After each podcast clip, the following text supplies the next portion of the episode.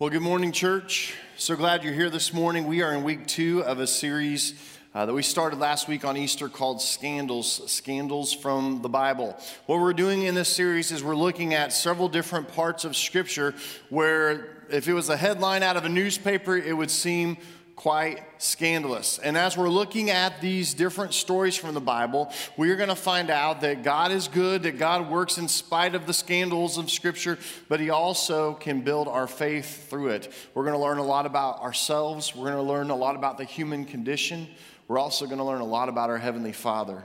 And that through it all, this would just be a way to grow our faith in Him. And so, I invite you to take, take the journey with us. And today's headline, if you were to open up the Sunday morning paper and it would be on the front page, this is what you would see. This would be the headline King father's baby with married woman has husband killed. That would be scandalous, right? That would be something that, oh yeah, man, that would be front page, front, yeah, front page news for sure. And now, if you have been around the church and know the Bible, know scripture, then some of you might know who that is. I've been kind of walking through and quizzing people even this morning. Like, if I give you this headline, whose story is it? And a lot of people know, which is, which is good. It's, we know the word. But when was the last time maybe you looked at this story and you try to draw out of it what, what is God doing here? And what is happening here? You see, the character that's the center of this story is a man by the name of David.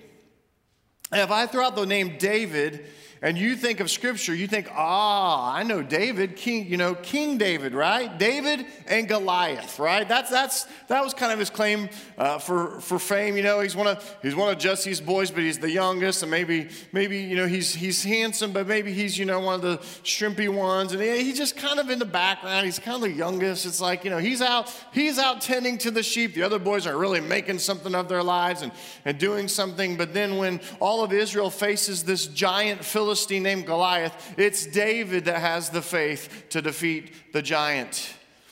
And after that, if you read the, the rest of that story, and if you've been reading the Devos with the church this year, it's amazing how God brings us together so many times. But uh, we, we've just been reading the life of David. We've been, we've been reading through uh, all these different parts and all these different facets of it. We've been uh, reading through how uh, Saul was so jealous of David, he was chasing him around trying to kill him.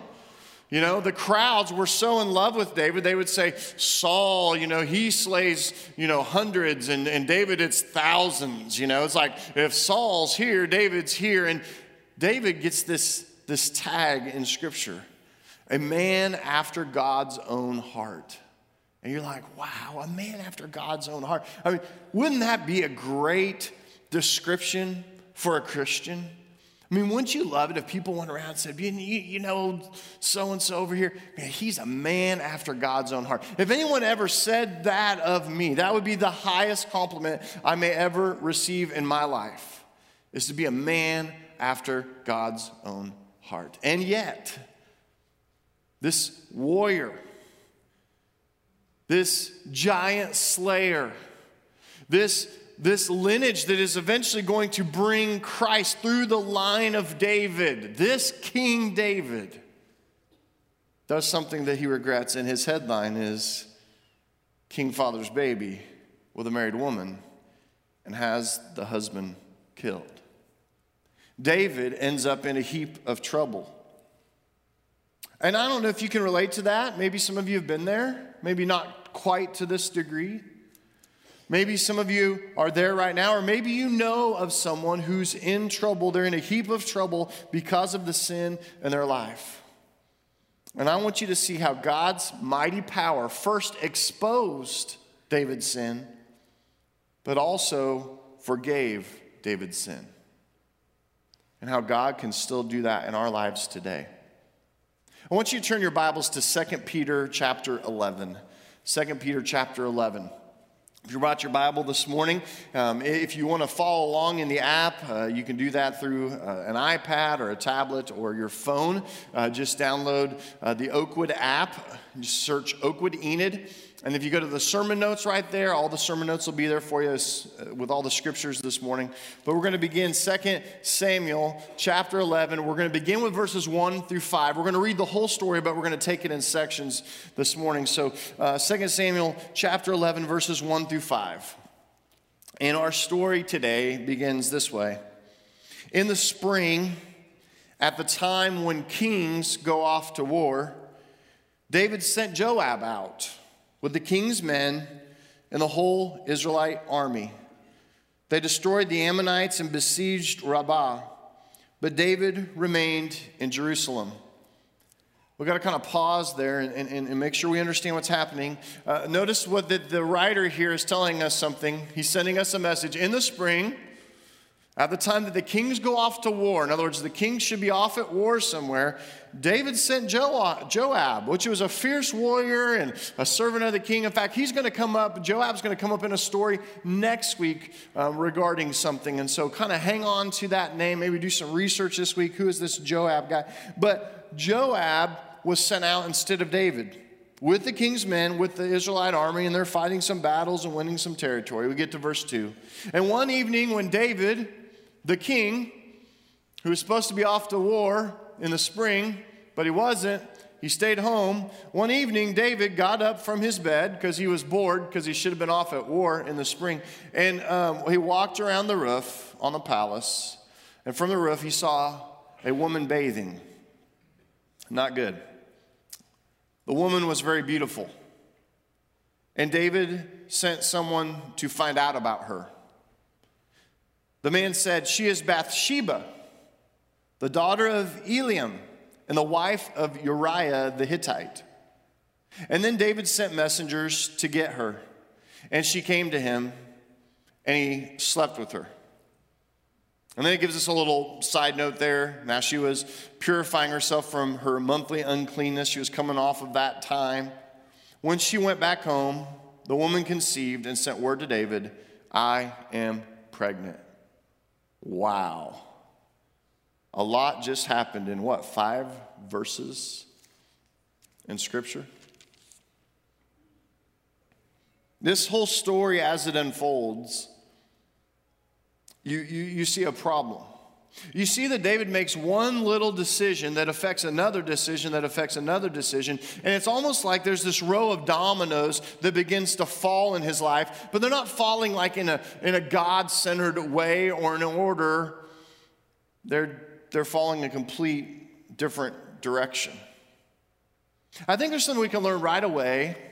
And I think I've emphasized it enough. If, when the kings in the spring are to be off at war, and David chose not to go, that created problems for him. I think there's a principle there that we need to understand as Christians. Sometimes when we're not where we're supposed to be, Satan attacks. Sometimes when we're not where we're supposed to be, Satan attacks. There's this thing with Christians that many times we're called to not be in proximity to evil. There's, there's tons of ways we can think about this. Uh, uh maybe if, if you've had this propensity to sin by abusing alcohol, that you become inebriated, it becomes an influencer in your life, and you are under the influence and you struggle with that, maybe the wrong place for you to be in the evening is at a bar where they serve alcohol. I mean, you, you, think about that. You might avoid that sin if you weren't in proximity to it, if you were away from it. It's kind of like this when they were settling out um, um, er, er, earlier in the uh, Old Testament, when they're settling out the tribes and where people were going to settle, uh, you might remember the story of Lot. Uh, the, the story says that Lot pitched his tents between and near Sodom and Gomorrah. And Sodom and Gomorrah were these condemned cities. You know, they were destroyed by God with heavenly hail firestones. And, and, it's interesting because it said that Lot had, had pitched his tents, he had, he had built a community and, and landed his family near Sodom and Gomorrah. And what do they end up doing? When God comes to destroy those cities, they end up fleeing and getting away from it. And there's this, there's this principle there that sometimes we have to not live our lives and be in constant proximity to evil. Because sometimes when we're not where we're supposed to be, I think temptation is greater and sin is greater.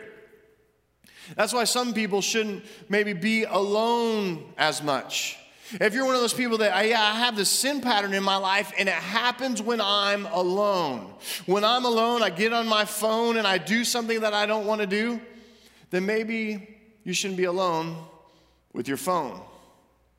Maybe if it's the alcohol thing, or maybe it's a group of friends that when you're in proximity with this group of friends, this group of friends encourages me to do things that don't honor God. In fact, it pulls me away from God. In fact, if you saw the way I acted at church and then you saw the way I acted when I'm with these friends, you would be a little shocked. I'm like a completely different person. My language is different. I am as foul as the day is long. I know that there's nothing good produced in my life from being with these friends. Maybe you shouldn't be in proximity with those friends. And maybe if David was where he was supposed to be, and he wasn't bored strolling out on his roof at night, happening, you know, the king's palace is above everything else, and he's out on the roof and he can just oversee the whole city. And he sees a beautiful woman he begins in his mind, to, and it causes a lot of problems. And it was because of willful disobedience. It was because David slipped here and here and here and here. This domino effect happened. David, the man after God's own heart, he knew better. But he decided to do it anyway. Let's continue to read in the story, 2 Samuel 11. Let's look at uh, verse 6 and following now. It says So David sent this word to Joab. Remember, Joab was the one he sent out in his place to manage the armies and to, to fight, fight the battles and do the war in the spring. So David sent this word to Joab Send me Uriah the Hittite. That's Bathsheba's husband. Send me Uriah the Hittite. And Joab sent him to David. And when Uriah came to him, David asked him how Joab was and how the soldiers were doing, how the war was going. And then David said to Uriah, Go down to your house and wash your feet. In other words, go home and relax. So Uriah left the palace, and a gift from the king was sent after him. But Uriah slept at the entrance of the palace with all of his master's servants and did not go down to the house. Have you figured out yet what, what he's trying to do here? Verse 10 David was told Uriah did not go home. And so he asked Uriah, Haven't you just come from a military campaign? Why didn't you go home? And Uriah said to David, The ark and Israel and Judah are staying in tents. All my brothers in arms are out there in the field, staying in tents. And my commander Joab and my Lord's men are camped in the open country. They're, they're in danger here.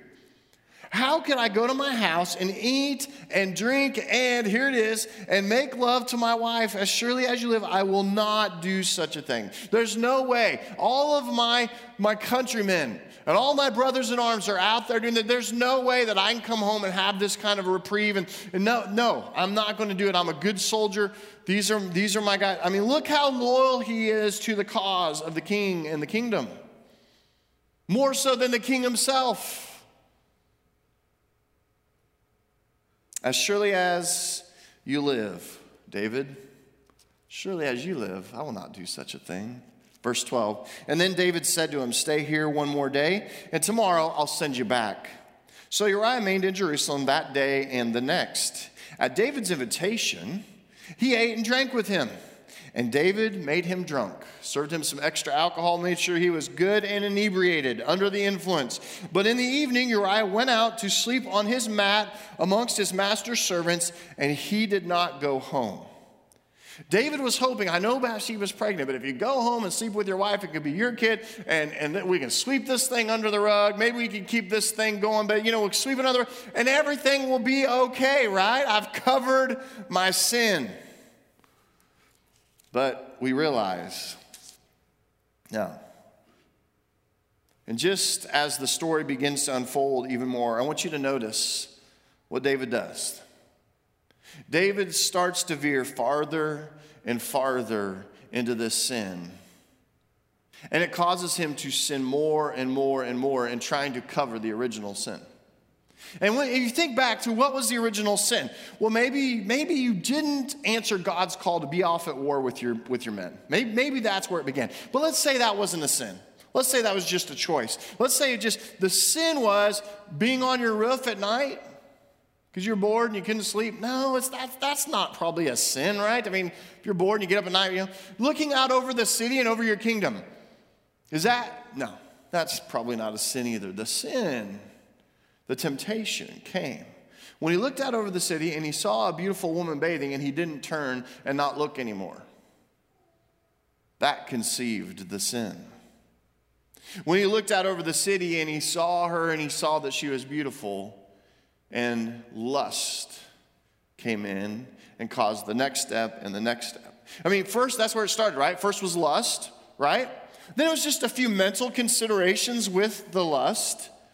And then that grew into sexual immorality and committing the act of adultery. And then that has led into some deceptions and some lies. I mean, how far will David go to commit this sin and to try to keep covering up so no one will notice? You see, there's a progression to this stuff. There's a progression of temptation to sin in the life of a believer. And I think if we can start and stop up front with this, it would serve us well because this is the progression of temptation and sin. First of all, we think about it. We think about it.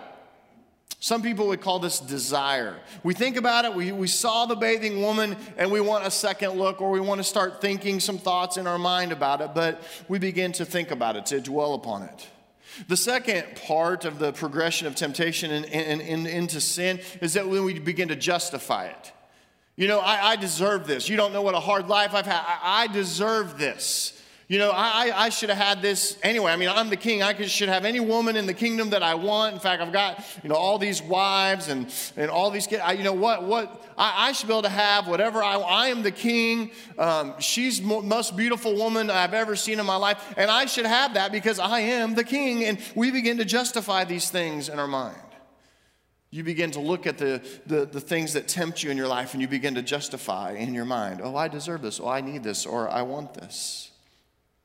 A third thing is then you start planning it. A lot of times the plan includes a plan of concealment. You have to plan some covert operations to try to keep it at bay. That's why so many sins are committed under the cover of darkness and in secret. Most sins are not just out there and flamboyant. Now, it seems like in this day and age, they're more so out there and flamboyant. But there used to be a time where you try to conceal all sins. And sometimes there's those sins that we commit that requires us to have other people. I mean, if we're going to gossip about somebody, we've got to have another person there to listen, right? Got to have their ears be the garbage cans for us to spew what we don't like or our opinion or all of our negative talk into their ears. It's a, it's a two part sin. It requires someone else. But we start planning for it. Oh, wait till I see them. I'm going to say something to them about this and that. And, and then the last step is we do it. We commit the sin in all of its fullness. You see, it begins with thinking about it, and then we justify it, and then we start planning it, and then we do it.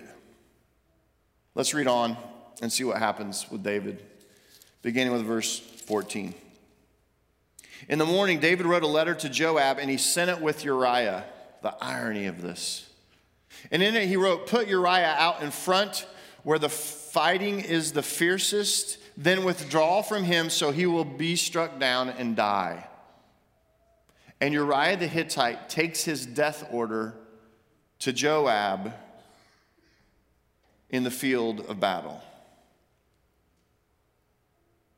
How low will David go?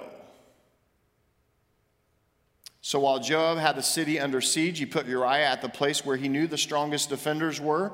When the men of the city came out and fought against Joab, some of the men in David's army fell. Moreover, Uriah the Hittite died. How far will David go? Joab sent David a full account of the battle. He instructed the messenger When you have finished giving the king this account of the battle, the king's anger may flare up, and he may ask you, Why did you get so close to the city to fight? Didn't you know they would shoot arrows from the wall? Who killed Abimelech, son of Jerubbesheth? Didn't a woman drop an upper millstone on him from the wall so that he died in Thebez? Why did you get so close to the wall? And if he asks you this, then say to him, Moreover, your servant, Uriah the Hittite, is dead. What is he saying there? What is Joab trying to communicate to David is, hey, this is the way it happened. This is the way that it happened, but it cost more than just Uriah. It put us in a very compromising position to cover your sin, and it affected more people's lives than just yours. Another great reminder for us as Christians that sometimes our sin affects others. We like to compartmentalize it, right? Keep it in a nice little box, just get it out, play with our sin for a while, put it back. It's not, it's not going to hurt anybody.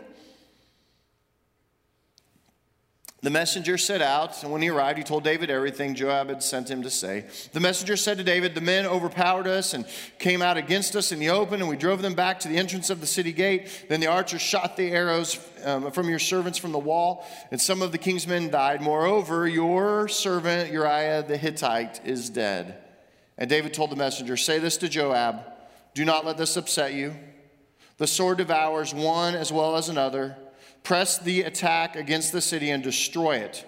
Say this to encourage Joab. See, Joab was kind of upset about the orders. In verse 26, when Uriah's wife heard that her husband was dead, she mourned for him. And after the time of mourning was over, David had her brought to his house, and she became his wife and bore him a son. But the thing that David had done displeased the Lord. Three quick statements about this. Sin will take you further than you want to go. Sin will always take you a little further than you want to go. Oh, I didn't intend. I didn't, I didn't know. I, I didn't. Sin will keep you longer than you want to stay. Sin will keep you longer than you want to stay. Well, I thought it would just be like a one time thing. Well, I thought this was only going to, I was only going to do that behavior for like a week. I, I, I just wanted to try it once. I, level straight. I, I just wanted to do it once. and then, But sin will keep you longer than you want to stay. And the third thing is that sin will cost you more than you want to pay. It'll always cost you more than you want to pay. And if you've compartmentalized it and tried to shield it and tried to hide it, and you think, man, I've done a good job, no one knows. Guess what? God knows. God knows. And He has this way of exposing sin. Sometimes when we don't know it, sometimes when we least expect it. Sometimes He just has this way. You know, there's these consequences for sin too. I mean, as we just, just read, he's going to be born a, a child now from Bathsheba. Probably even seems honorable, right? One of the king's men lost his life in battle. And for anybody that doesn't know anything, hey, man, look at King David. Wow. And what a, what a great king. He took, he took Bathsheba in, and she's pregnant. I mean, my goodness, what a, what a great, great king he is. There's always this fleshly side of consequences, but there's also these spiritual consequences that when we're caught up in our sin patterns like this and we're in this habitual sin pattern, it will pull you away from God. It affects your relationship with God. And you may come to church on Sunday morning and be able to sit in the same pew, take the same communion, go to the same group, read the Bible, and, and maybe you even pray. But the chances are that you do that less and less and less. But sometimes, ah, we just put on our church face. We just do what we have to do, one foot in front of the other, right? And you see this and you hear this and you read the story and you think, what in the world is David? David and Goliath, David. King David, man after God's own heart, David. What in the world is he doing? And why did it lead to this and this and this and this? And now you took a man's life and you're continuing to lie about it. What he's doing is really quite simple. A little bit of sin became a big cover up, which caused him to sin at deeper levels and further and more. And that's why I would say sin will take you further than you want to go, keep you longer than you want to stay, cost you more than you want to pay. It's not good. See, sometimes I think we think about sin and we're like, oh, God doesn't want us to sin because He's holy. He wants us to be like Him and He wants us to be righteous and He wants us to be marked as His people and be different and set apart from the world. And that's why God cares so much about sin. It's really all about God. Folks, God loves you so much, He wants you to leave your life of sin, not only for Him, but for you. Sin, it always is good for a season, right? That's the reason that we do it, but it will tear you and your life, sometimes your family, sometimes the life of your friends, sometimes the life of a community. It will tear it apart. And the thing is, we think we're concealing it. We're doing a good job, you know? Like some of us, you know, we go into like sin management mode, you know, I'm, good, I'm a good sin manager. And folks, God knows. God knows. He knows everything. God always knows. And in our story, God's going to let a prophet named Nathan know too. Let's go to the next chapter, 2 Samuel chapter 12. The Lord sent Nathan to David. If you don't know Nathan, Nathan's story, Nathan's a prophet of God, God's mouthpiece. Comes to turn people away from their sin, turn them back to God. And the Lord sends Nathan to David. And when he came to him, he said this Nathan decides he's going to give David a little illustration. Hey, there were two men in a certain town. One was rich, like a king, and the other was poor, like a soldier. The rich man had a very large number of sheep and cattle, but the poor man had nothing except this one little ewe lamb that he had bought. He raised it, and it grew up with him and his children. It shared his food, it drank from his cup, it even slept in his arms. It was like a daughter to him. Now, a traveler came to the rich man, but the rich man refrained from taking one of his own sheep or cattle to prepare a meal for the traveler who had come to him. Instead, he took the ewe lamb that belonged to the poor man and he prepared it for the one who had come to him. And David burned with anger against the man and said to Nathan, As surely as the Lord lives, the man who did this must die. He must pay for that lamb four times over because he did such a thing and he had no pity. And then Nathan said to David, You are the man.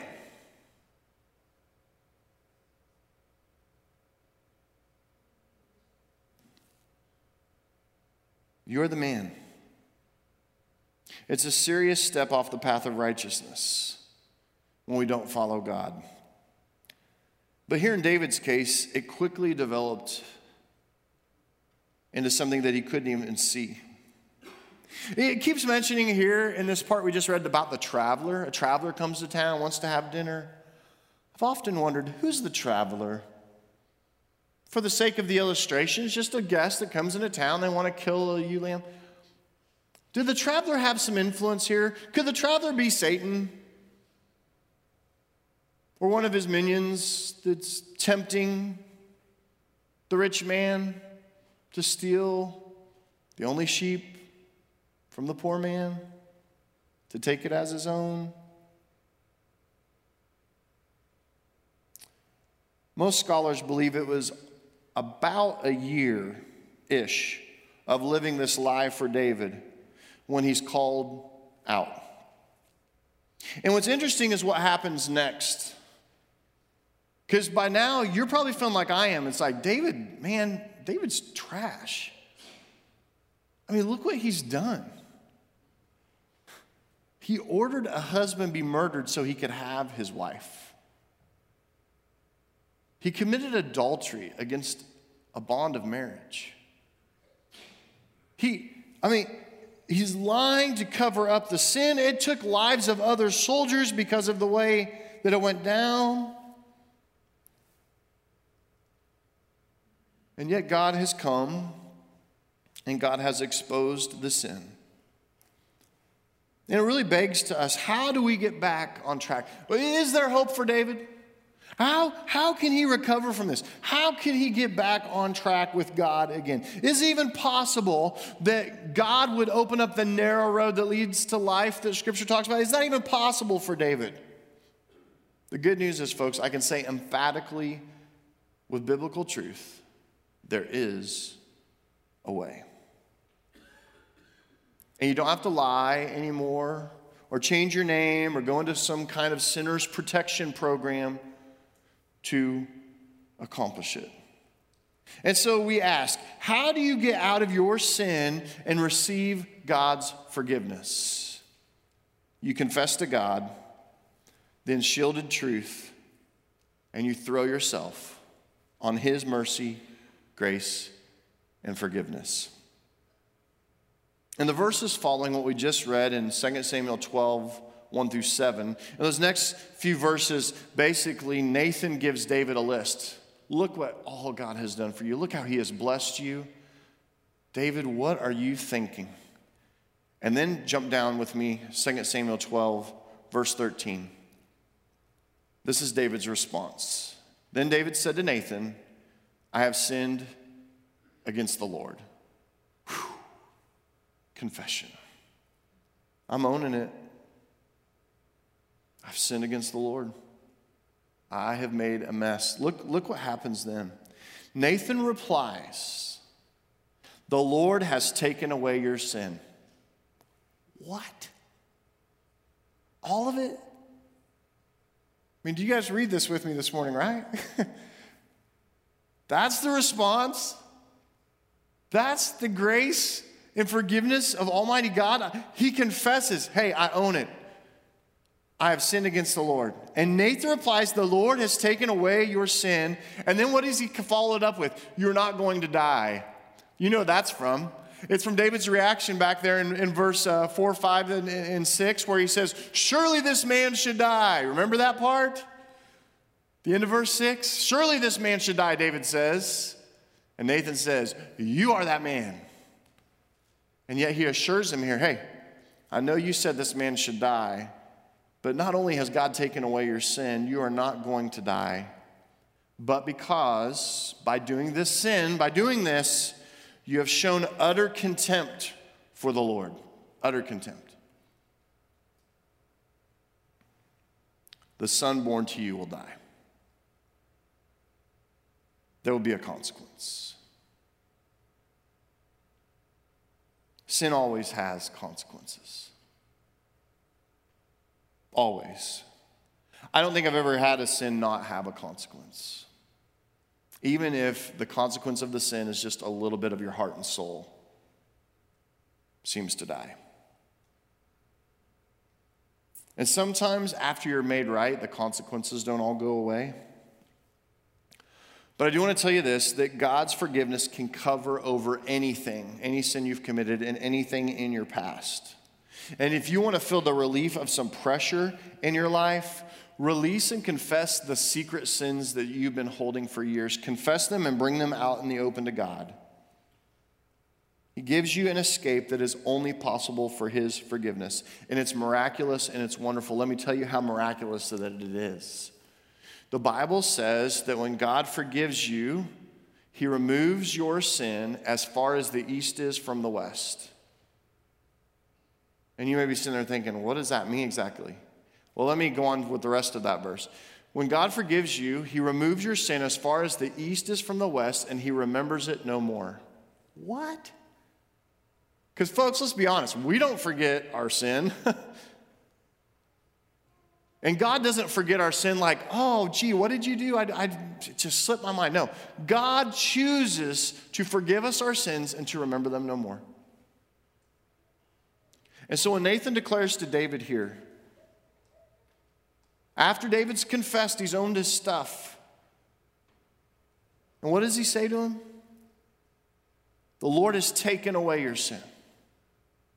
He's taken it away. I wonder how that felt to David. I wonder if it felt like Psalm 32. Psalm 32 Verses 1 through 7 is a psalm of David. Listen to these words Blessed is the one whose transgressions are forgiven, whose sins are covered. Blessed is the one whose sin the Lord does not count against them, and in whose spirit is no deceit. When I kept silent, my bones wasted away through my groaning all day long. For day and night your hand was heavy on me. My strength was sapped as in the heat of summer. Then I acknowledged my sin to you and did not cover up my iniquity. I said, I will confess my transgressions to the Lord, and you forgave the guilt of my sin.